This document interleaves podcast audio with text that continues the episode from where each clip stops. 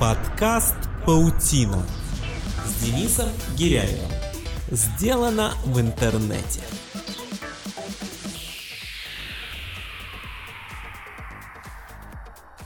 Роем.ру это интернет-СМИ, интернет-проект, о котором знает каждый, кто знает, что такое IT. А, и сегодня мы поговорим с основателем данного проекта Юрием Синодовым. А, в эфире программа «Паутина». Меня зовут Денис Гиряев. Здравствуйте.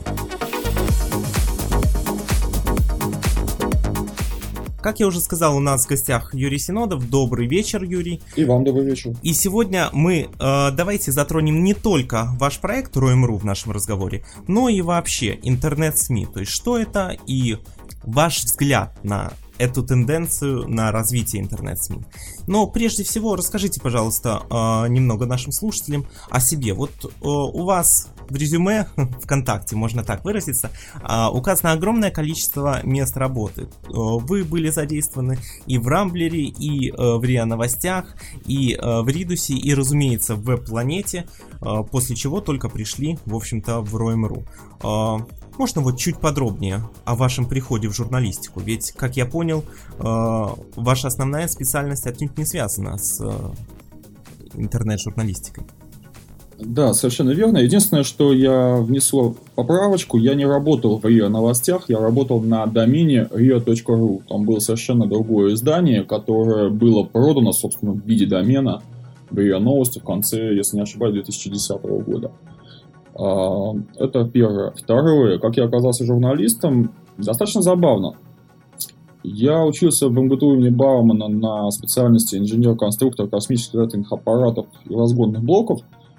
В силу разных обстоятельств не доучился, то есть можно было, наверное, напрячься и получить диплом, но где-то к третьему курсу не очень в этой специальности был уверен и вообще начал смотреть другие стороны.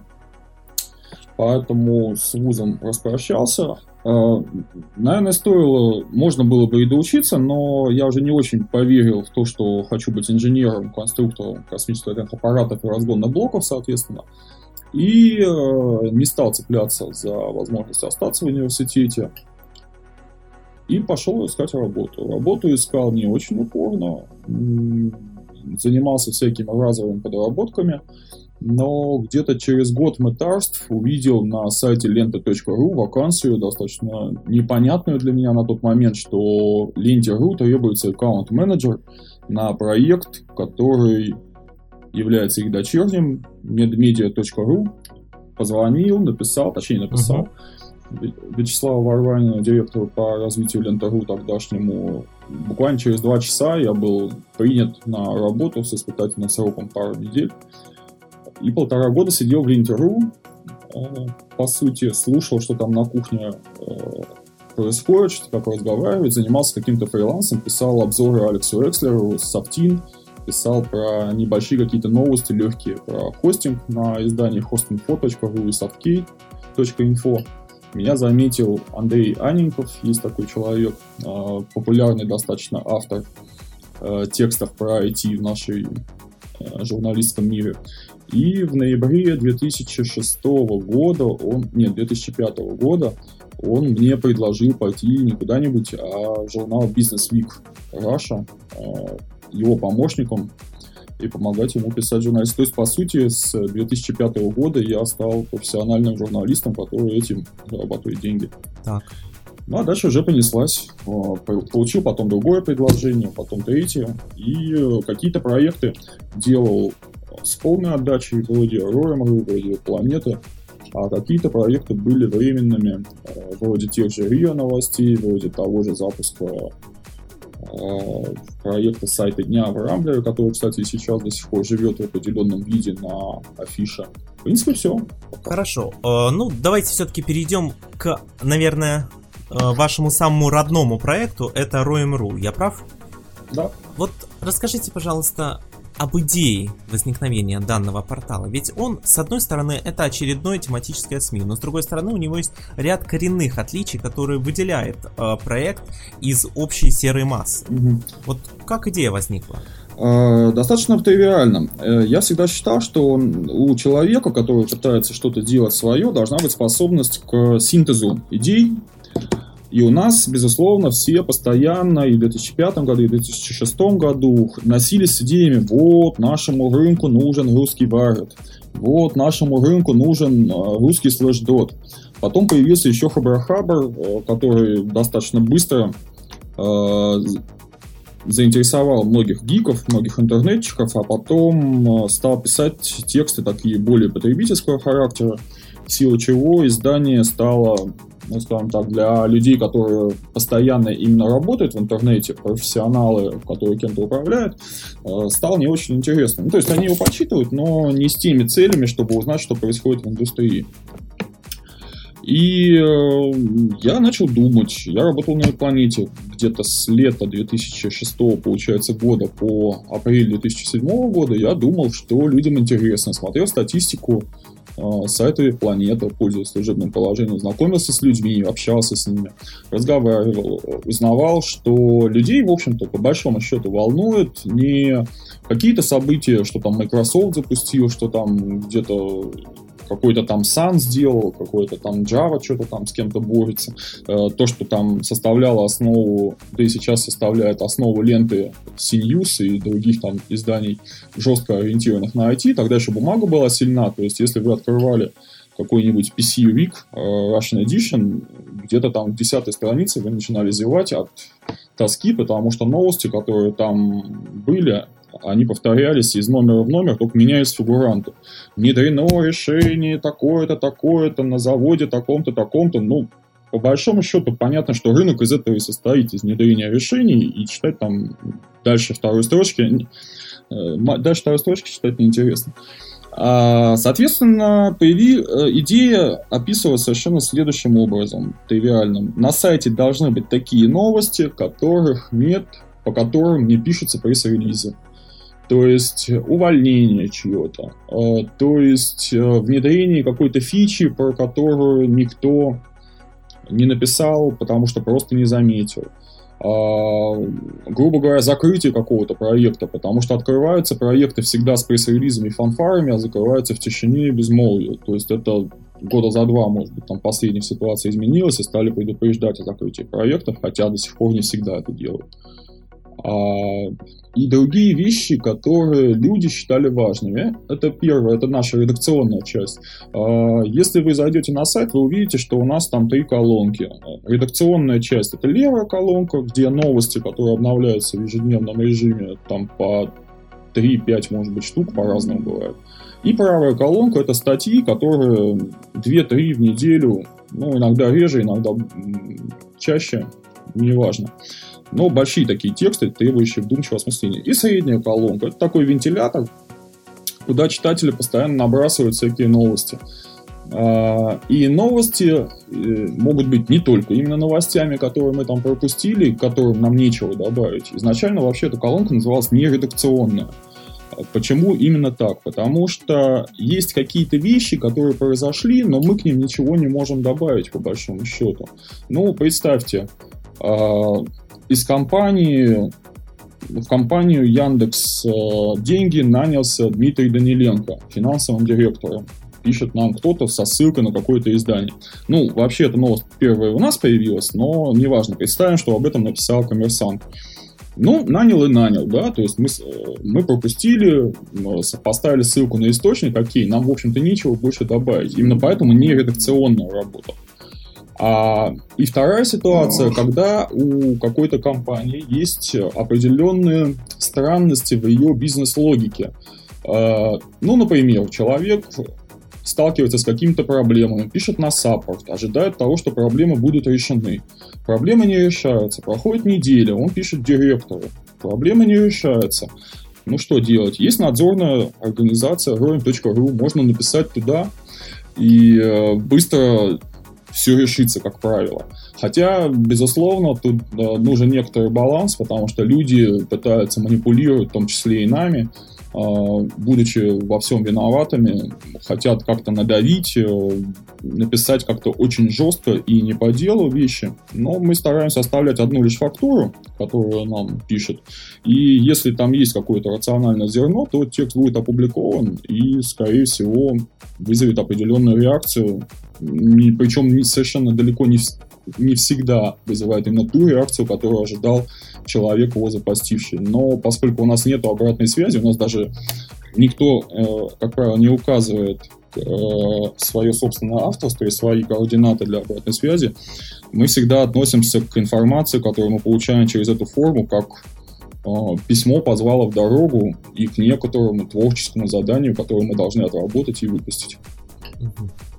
А, ну, концепция понятна. А, возникает другой вопрос. Вот на сайте средняя колонка, которая была не редакционным, она, mm-hmm. по сути дела, на данный момент разбита на два таких подраздела. Это пользовательская, то есть, я так понимаю, это то, что одобрено редакцией э, да. Roem.ru и выпущено. Да. И э, прочее. Впрочем, откровенно говоря, иногда попадается, ну, либо такие односложные в одно предложение какие-то посты, э, либо, э, ну, то, что, по сути дела, неинтересно, не вызывает комментариев, э, не вызывает никаких обсуждений.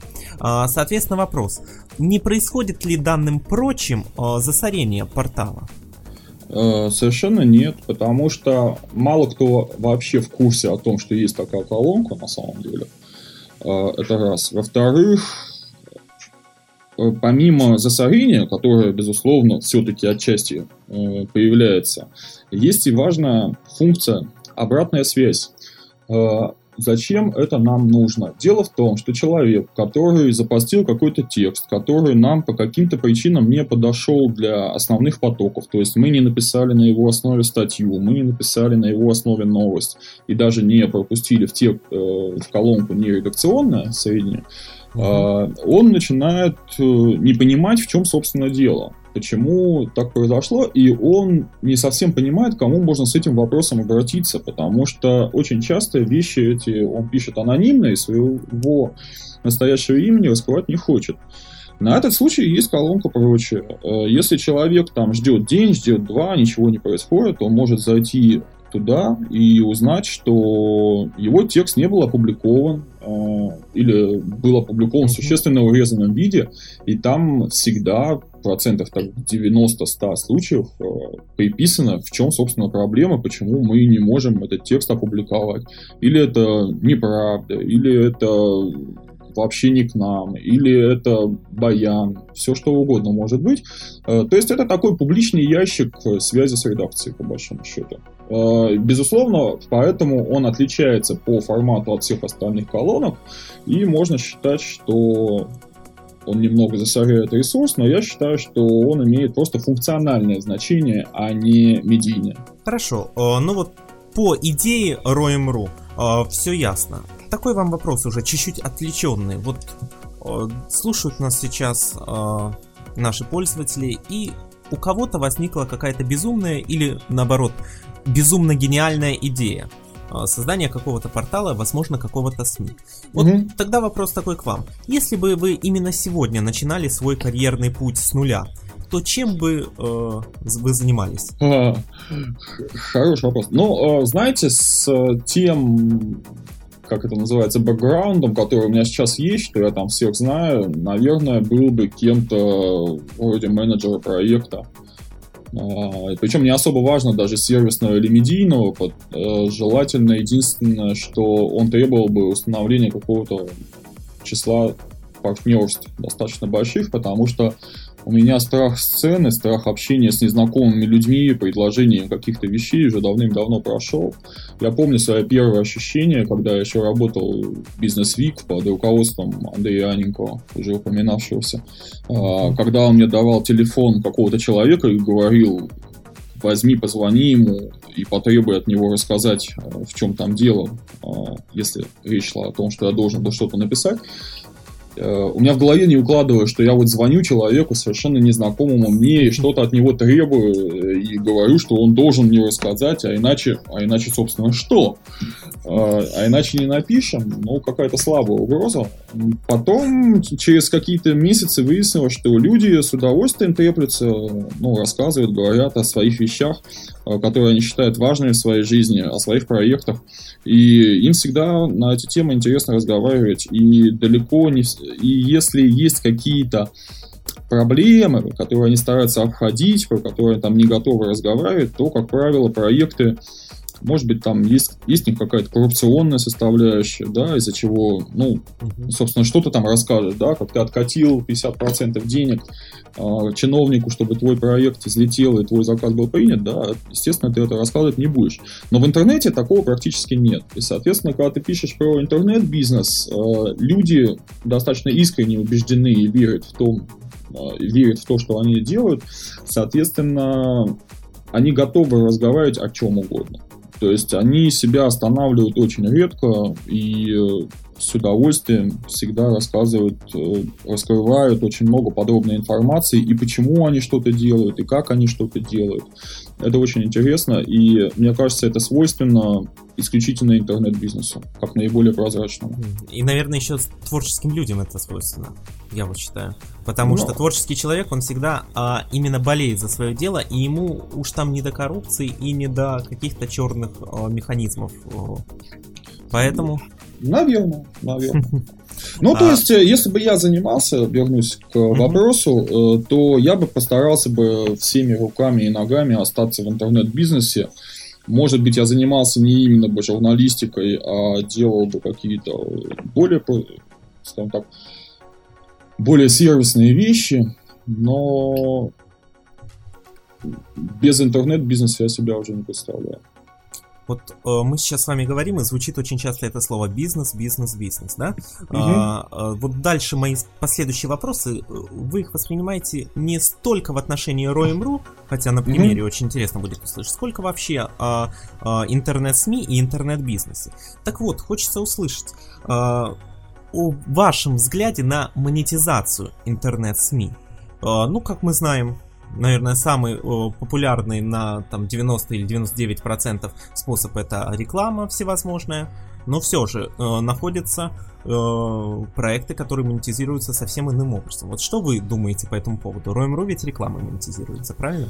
Roam.ru монетизируется рекламой, у нас есть э, небольшие доходы от платных пользователей, там можно рекламу отключить, можно просто дать, э, по сути, деньги, ресурсы. А, не могу сказать, что это составляет хоть какой-то существенный канал поступления средств. Я предпочитаю рекламу, с этим проще.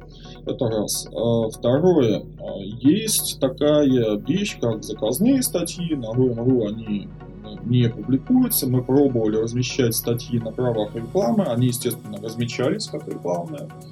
А, пользователи очень негативно их восприняли, и мы отказались от этой идеи, хотя на самом деле процентов 20-25 э, мы могли бы денег получать именно таким образом.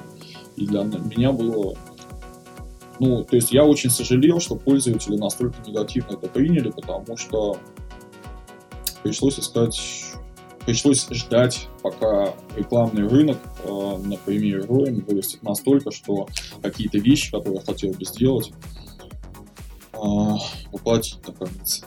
Что касается остальных СМИ, должен сказать, что, наверное, пропорция такая же. На рекламе можно зарабатывать процентов там 70-80. Пускай эта реклама будет не в виде там баннеров, а в виде каких-то специальных проектов, в виде каких-то специальных страниц, э, там чего угодно, какой-то там креатив безумный. Но это все равно, в общем-то, реклама. Да? И мы, когда говорим про доходы СМИ, всегда считаем СМИ именно очень чистым, кристально чистым интернет-бизнесом, который зарабатывает не на каком-то там партнерстве, не на каком-то там, не, не на какой-то продаже контента, а исключительно вот, на продаже своей аудитории. Это то, что СМИ делать проще всего, и то, что СМИ делают чаще всего, и что лучше всего у них получается. У нас вообще на данный момент осталось очень мало чистых интернет-бизнесов. Это компании, которые не должны построить там, я каких, кучу каких-нибудь складов для торговли, там, для хранения своих книжек, э, своих там видеодисков, чем они там могут торговать. А, у нас э, по сути, только СМИ, Яндекс и социальные сети являются интернет-бизнесом. А все остальное это уже, грубо говоря, или торговля, или какая-то структура, которая должна договориться с банками, которая должна договориться с Все остальное лишено прозрачности. Клиентами. Не то чтобы лишено прозрачности, но оно не в интернете. То есть интернет это реально становится, превращается не в способ ведения бизнеса и выживания, а в канал, mm-hmm. который позволяет вам продвинуть свой бизнес э, до потребителя. И все. То есть это именно связующая, связующая роль, а не основная. То есть Яндекс, он без интернета не имеет смысла. Да, понимаете? А какая-нибудь компания типа Озона без интернета имеет смысл. То есть э, единственное, что, чем бы они отличались, им бы пришлось э, построить или арендовать кучу каких-нибудь магазинчиков под брендом Озон. Вот и все. Хорошо. Тогда говоря о тенденциях развития интернет-СМИ и в частности тематических интернет-СМИ. Вот давайте рассуждать. У нас э, есть текстовые СМИ, да, то есть в частности да. это Roam.ru, который, э, собственно говоря, исключительно текстовым является проектом. А есть видео интернет-СМИ, мы прекрасно знаем, э, это ну, наверное, самый популярный это Вестинет, и, ну, есть другие какие-то и видеоблоги, mm-hmm. которые можно отнести, в принципе, к СМИ. Ну и есть э, аудио, разумеется, это подкастинг, э, в основном это очень узкотематические э, проекты, но все же, э, каким вы видите будущее? Текст, аудио, видео, их комбинации. Возможно, что-то умрет. А, надо понимать, что, во-первых, люди визуалы, это правда. И видео-контент, он всегда должен находить своего там благодарного слушателя. Другой момент, что мы сильно перегружены информацией, и вот мы сейчас с вами разговариваем в подкасте, каких-то сколько там будет, там полчаса, да, там 40 минут, час, неважно. Но каких-то э, мыслей, каких-то интересных вещей в нем будет очень хорошо, если на пару тысяч знаков. У людей есть время прочитать пару тысяч знаков, но нет времени, чтобы слушать 40 минут разговоров ни о чем. Э, соответственно, текстовый Roam.ru всегда э, стремился к тому, чтобы экономить время людей, которые его читают. Мы вполне можем потратить полдня на то, чтобы присутствовать на какой-то конференции и написать две или три новостные заметки о том, что там было интересного, а все остальное просто опустить. Потому что ну, какой смысл, да, мы можем поставить, пойти, поставить видеокамеру и тупо без монтажа это все выложить на аудиторию и сказать, о, смотрите, у нас видео. Да фигня. Ну, то есть никто не будет тратить полдня, если он не был готов пойти туда, то почему он должен это смотреть именно в виде сайта? Если мы э, немножечко если мы немножечко усложним себе задачу и будем монтировать это видео, то мы попадаем а, в очень жесткий переплет, потому что, во-первых, э, у нас монтажер должен разбираться в интернет-бизнесе если речь идет об интернет-конференции. Потому что иначе он что-то иначе он что-то важное а, опустит и что-то интересное не включит в свой ролик, да? Это раз. Во-вторых, вещи концептуальные какие-то, они без бэкграундов, без подводки могут быть не очень понятны. И ты или действительно публикуешь все, а люди с разными все-таки способностями, разными степенями подготовки. То есть Волжу, грубо говоря, можно сказать что-то в двух словах. Э, Google прикрутил блямбочку на поезд, да, и Волж тут же у себя в голове начинает крутить, типа, а как можно там это примерить на Яндекс, как там это может что-то позволить. Ну, наверное, mm-hmm. такими мелкими вещами mm-hmm. он там не занимается, но э, все равно он как-то это все понимает, и с ним можно было бы там об этом разговаривать, например. Но остальные люди, они не могут Э, понимать все настолько сразу из двух слов. И, ну что, на кого мы будем ориентироваться, грубо говоря? На Воложа? Опа. На Воложа или на людей, которые менее подготовленные? Я всегда, в общем-то, прошу своих авторов, когда они пишут текст для, ловок, для левой колонки э, новостной, ориентироваться на Воложа, Гришина, Шманова. То есть, э, вот представьте, чтобы это было интересно именно им. Э, что вы с ними об этом вообще разговариваете, да, то есть uh-huh. им будет это интересно или нет. Это раз. А, теперь по поводу того, текст это нужен, или аудио, или видео. Надо понимать еще следующее, что стоимость производства аудио или видео существенно выше, чем стоимость производства текста. Особенно монтированного аудио и монтированного видео, да, то есть монтаж, uh-huh. причем адекватный монтаж, э, стоит очень дорого. Если посмотреть на Вести нет, э, грубо говоря, пятиминутный или там десятиминутный выпуск этой передачи, который выходит там раз в неделю, э, делает ну, по-моему, как минимум человека 4, там, конечно, не с полной занятостью, в течение недели. То есть это ну, 5 человек дней, как минимум. А если учесть, что редактор программы Павел Кушелев должен там очень сильно находиться в теме и как-то все осваивать, то это ну, 7-8 человек дней на 10 минут. Да, представляете, сколько это по деньгам. И это один из примеров высококачественного продукта, который интернетчик способен потребить, там, выделить там, 10-15 минут в неделю. А все остальное чудовищно уныло. И людей, которые способны это сделать, просто не существует, потому что как только интернет, э, журналист очень хорошо начинает разбираться в интернет-бизнесе или монтажер, его тут же вытащат в интернет-бизнес.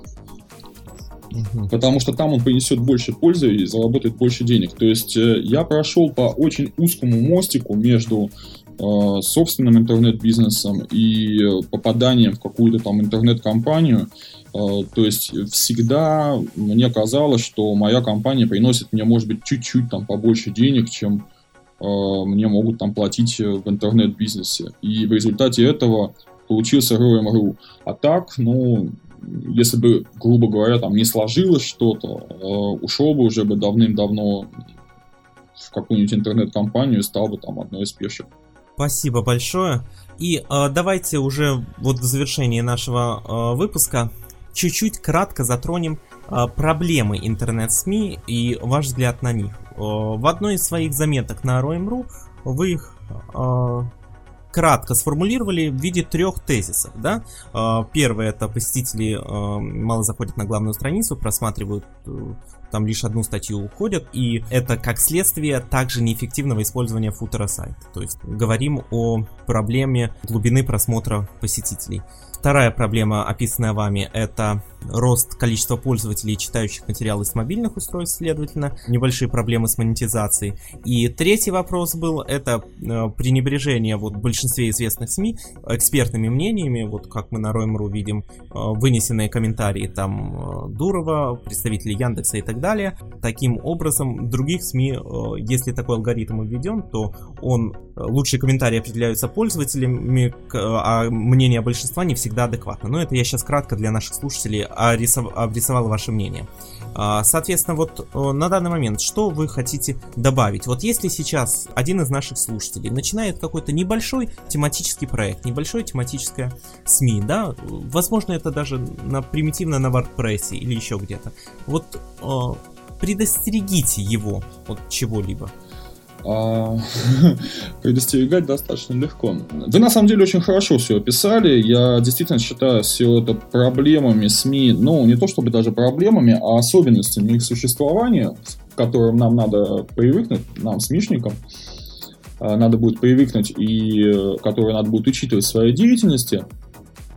Но по большому счету все это преодолимо. Э, един... Э, особенно в период роста аудитории СМИ. И вот именно в этом пункте у меня есть некоторое сомнение. То есть я считаю, что у СМИ сейчас возникнут как раз проблемы именно с ростом аудитории. Почему? А, на Ленте.ру было совершенно прекрасное интервью Саркисова, а, тогда еще ой, точную должность не помню, но, в общем, человек отвечал за телеканалы MTV и «Дважды два», который рефреном на, всей, на всем протяжении конференции повторял, что вот 20 лет назад а, на MTV вполне можно было ставить музыку, и все были довольны, потому что был определенный пул групп, которые ставили, и они всем нравились, там, Мадонну, там, Guns Roses, там, Металлику, все что угодно. А сейчас этих групп э, разных 100 штук, 200 штук. И вероятность попасть в персональные предпочтения аудитории очень небольшая, из-за чего, соответственно, аудитория на сайте не задерживается. Или ты ставишь самую какую-то дикую попсовую, попсовую, попсовую попсу, которая нравится абсолютно всем. Но это уже, безусловно, никак не MTV. И мне кажется, что с течением времени в интернете будет происходить то же самое с новостями и текстами. У людей будут очень разные предпочтения в результате чего появление каких-то крупных э, СМИ на одном домене, которые могут взять и аккумулировать большую аудиторию, э, перестанет быть возможным. Э, как эта проблема решается на Западе? Большие дома покупают несколько разнонаправленных СМИ. Если вы посмотрите, какой пул изданий собран вокруг Wall Street Journal, э, вы удивитесь тому, насколько разноплановые вещи там собраны. И при этом они по-прежнему готовы брать и покупать другие СМИ. У нас сейчас никто, ни один издательский дом э, других тематических медиа не покупает. Я вполне, кстати, себе допускаю, что ROM.ru, если он немножечко будет переформатирован и переделан, может быть куплен кем-нибудь там, включая ту же э, Sonoma Independent Media, там, может быть, Рамбером, Афишей, там, кем угодно. Но это уже, наверное, дело очень далекого будущего, к которому я буду иметь мало отношения. Э, учитывая все, что я только что озвучил, нам надо подготовиться к тому, что издания будут привлекать крайне, скажем так, аудитория может быть меньше, но более четко описываемая. И, соответственно, надо понимать, что у изданий с общей тематикой, ну, например, Лента.ру, Газета.ру, у них э, все, скорее всего, останется на похожем к сегодняшнему дню уровне. И посещаемость, и читаемость. Может быть, там упадет глубина просмотров чуть-чуть.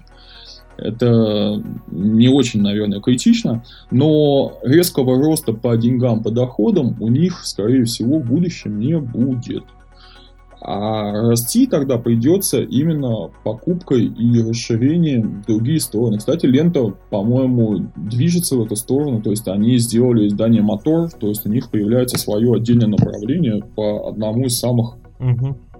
Понятных, самых денежных, хлебных направлений. Это автотематика. Благодарю. И вот Юрий, скажите, пожалуйста, ну, вас без сомнений и без скромности можно э, назвать успешным э, журналистом, успешным человеком. Ваш случай, вот я говорю о том, что у вас нет соответствующего диплома, но в то же время вы успешны. Ваш случай это скорее правило или исключение? Вот если человек хочет э, заниматься журналистикой, в частности интернет-журналистикой, без соответствующего образования, что вы ему пожелаете, посоветуете? Ну, я уже как-то говорил, что нужна чугунная задница и железная воля. А, история совершенно банальна, что и работая в веб-планете, там, в общем-то, на чужом проекте, и работая над ROM.ru, я никогда не разделял время на рабочее и нерабочее. То есть я всегда думал о том, чтобы сделать что-то интересное, чтобы читателям было интересно, чтобы все работало, чтобы все, чтобы привлечь какое-то внимание, да, ну, не к себе, а к сайту. И это, в общем-то, удается, потому что у меня на то, чтобы понять, как там работала планета, чем э, интересуются люди, которые интересуются вообще новостями про интернет-бизнес, ушло где-то полгода. Где-то через полгода после прихода в планету я начал это понимать. А, да, будут бессонные ночи, будут э, попытки что-то сделать, которое не удастся. Вообще там любой начальный бизнес это атмосфера факапа, а не стартапа. И поэтому у вас у всех там будут проблемы, кто пытается что-то освоить. Ко мне писал один не сокурсник, а человек, который учился на год позже меня с аэрокосмического факультета. Он услышал э, или прочитал какое-то другое мое интервью. Э, говори, сказал, что он остался на аэрокосмическом факультете, устроился на завод после окончания вуза. И он меня спрашивал, а как бы, а вот как действительно стать журналистом? Я даже не знал особо, что ему ответить, потому что, ну как ты можешь посоветовать человеку бросить все, уйти в никейщики и полтора года сидеть где-нибудь рядом с кухней ленты.ру? А если не получится, да, то есть, э, безусловно, какого-то рецепта здесь нет, но трудоспособность, и если у вас есть к этому вообще предрасположенность, трудоспособность может заменить многое. Если верить в теорию 10 тысяч часов по Гладвиллу, при 10 часах, уделяемых какому-то занятию в день, вам надо всего лишь 3 года на то, чтобы стать профессионалом в своем деле. Благодарю вас, Юрий. И э, в завершении у нас такая вот экспериментальная рубрика. Мы ее периодически вводим э, для наиболее интересных гостей. Ведь нашим слушателям иногда интересны какие-то личностные качества. И э, рубрика называется «На вкус и цвет». Э, соответственно, я вам задам сейчас три вопроса. Они банальные, простые, но в то же время я прошу ответить на них вот односложно, да, одним словом или словосочетанием. Хорошо. Они относятся к сфере ваших интересов. Первый вопрос. Если вам придется остановиться на использовании только одной социальной сети, какую вы предпочтете? ВКонтакте. Там длинные тексты писать проще. А какой моделью телефона вы сейчас пользуетесь? Samsung Galaxy Nexus S. Угу. И э, последний вопрос, например, для меня он наиболее интересен. Какую книгу вы бы порекомендовали прочитать каждому? А, Джеффри Мура «Преодоление пропасти». Благодарю. Это был Юрий Синодов, э, основатель проекта roem.ru. Э, благодарю вас, Юрий, что согласились принять участие в нашей программе. Спасибо и вам, до свидания. Это была программа «Паутина». Меня зовут Денис Гиряев. До встречи. Подкаст «Паутина» с Денисом Гиряевым. Сделано в интернете.